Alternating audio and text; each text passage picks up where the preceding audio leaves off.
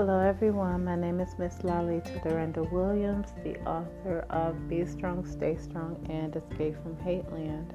My most recent publication is a series entitled Contemplating a Sip of Satan's Sweet Tea.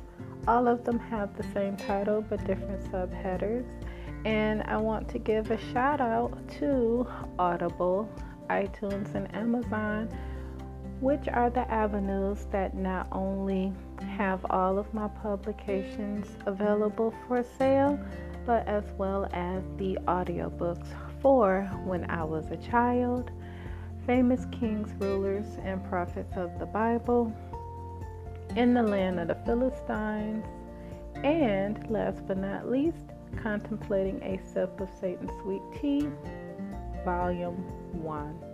Well, now that we got the pleasantries out of the way, today's Keep It Simple series episode is entitled Sad, and the subtitle is When We Are Determined to Do Things Our Way. And the reason today's Keep It Simple series episode is entitled Sad because we we are determined to do things our way is I have not as long as I've been on this planet. Haven't been on the planet long, but long enough to see that the things that some people are adamant to have their way outside of God's way and God's will, it eventually just comes to ruin and they end up not being happy because they're trying to build a stick figure house with no tape, no glue, no mortar, no rope. And it only it's only gonna stand for so long until the slightest thing comes and it end up collapsing. The best example I can give is I'm completing my fourth co-authored project with my dad. And I am so glad I encouraged him to write a book. Well, it's basically part two of my life at the zoo, what my dad was hesitant to share. And although he shared a lot of different things that happened at the zoo, he took it upon himself towards the end of the chapter to share his life, what happened to him when he was drafted into the army from the zoo and then when he went back. And I was completely stunned stunned with the things that my dad opted to share and I can see why he ended up in the situations that he was in. The first question I had for my dad was how old was he when he lost his virginity? And you know, if he was in love with the person. And he basically shared with me that he had graduated from high school and he was getting ready to go to college and one of his uncles found out he was still a virgin and set my dad up with a prostitute. So my very my dad's very first time of intimacy wasn't even with someone he knew or dated or was in love with but it was actually with a prostitute. That was his introduction into intimacy, and it just caused a domino effect of despair in his life from that point up to almost up to this day, where he did not learn how to communicate and find out what was on a woman's mind or how she felt or what she was going through. And it didn't help that he was he was and still is a soft-spoken man who really doesn't say much and doesn't have friends.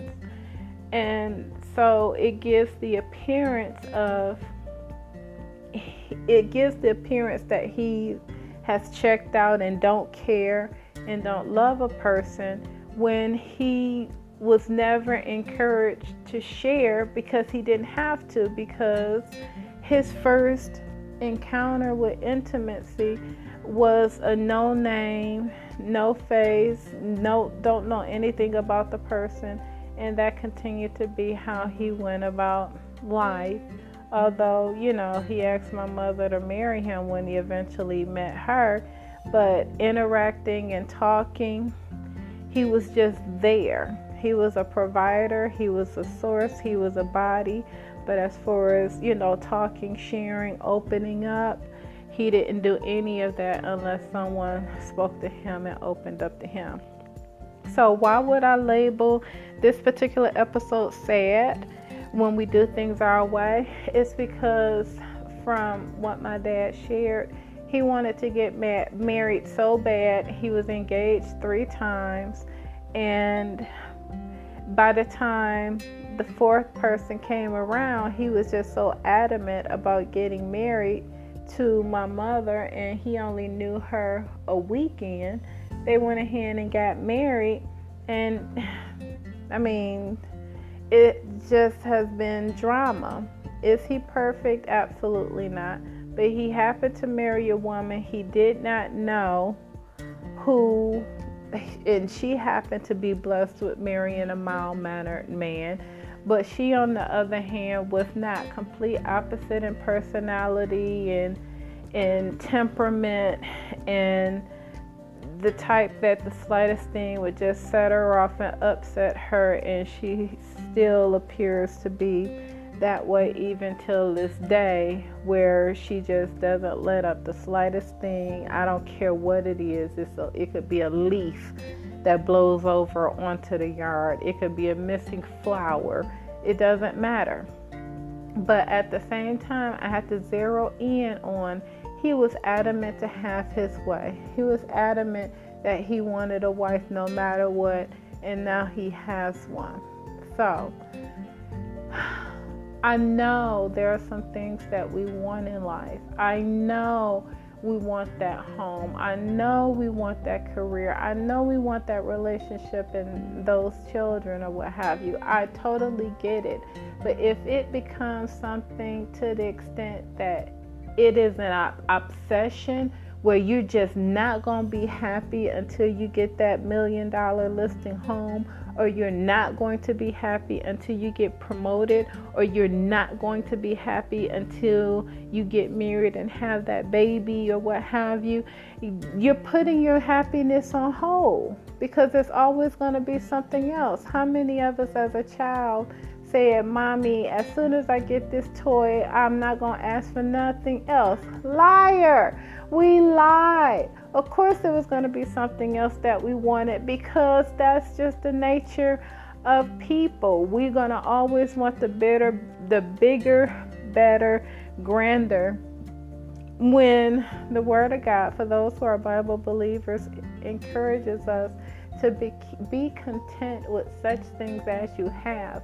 Be comfortable. Learn to enjoy what you have, where you're at because this moment is not going to come back. So enjoy the moment. It when you enjoy the moment, it's less stressful, it's super peaceful. It can totally be relaxing and even the Bible says in Matthew chapter 6, I believe it's verse 33, be careful. Nope, nope, that's Philippians, where it says, Seek first the kingdom of God and his righteousness, and all of these things, all of these things will be added to you.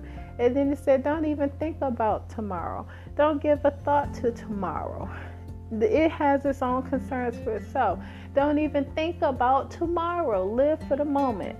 Yes, you're supposed to plan, but when it comes to superficial things, enjoy the moment. This day, this exact time, this exact hour will never come back again. When this hour comes back, it'll be a whole new day. Enjoy the moment. Don't end up being someone who's 80 and living in regret because they look at all of those years that they spent trying to get something and gain something in their own strength. The Word of God says for the Bible believer to come unto me, all ye that labor and are heavy laden, and I will give you rest. I will give you release. I will give you comfort. I care for you.